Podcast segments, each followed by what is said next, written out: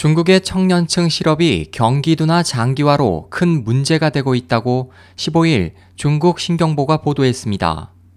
신문은 인웨이민 중국 인력자원 사회보장부 취업사회보장공작 보고서를 인용해 이같이 전하고 향후 13차 5개년 경제개발계획 기간 도시 지역의 청년 실업자가 매년 2,500만 명에 달해 심각한 사회 문제가 될 것이라고 전망했습니다.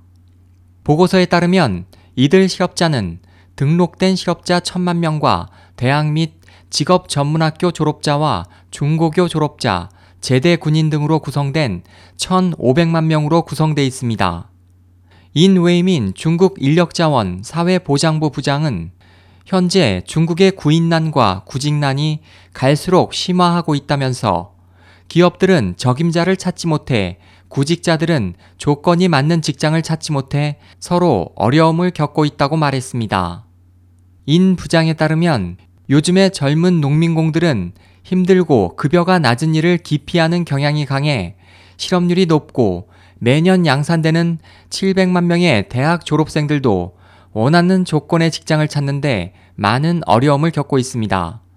인 부장은 정부는 사회 안정을 위해 청년층 일자리 창출에 노력하고 있지만 신창타이로 전환하면서 이전과 같은 대규모 일자리 창출은 기대하기 어려운 상황이라고 설명했습니다.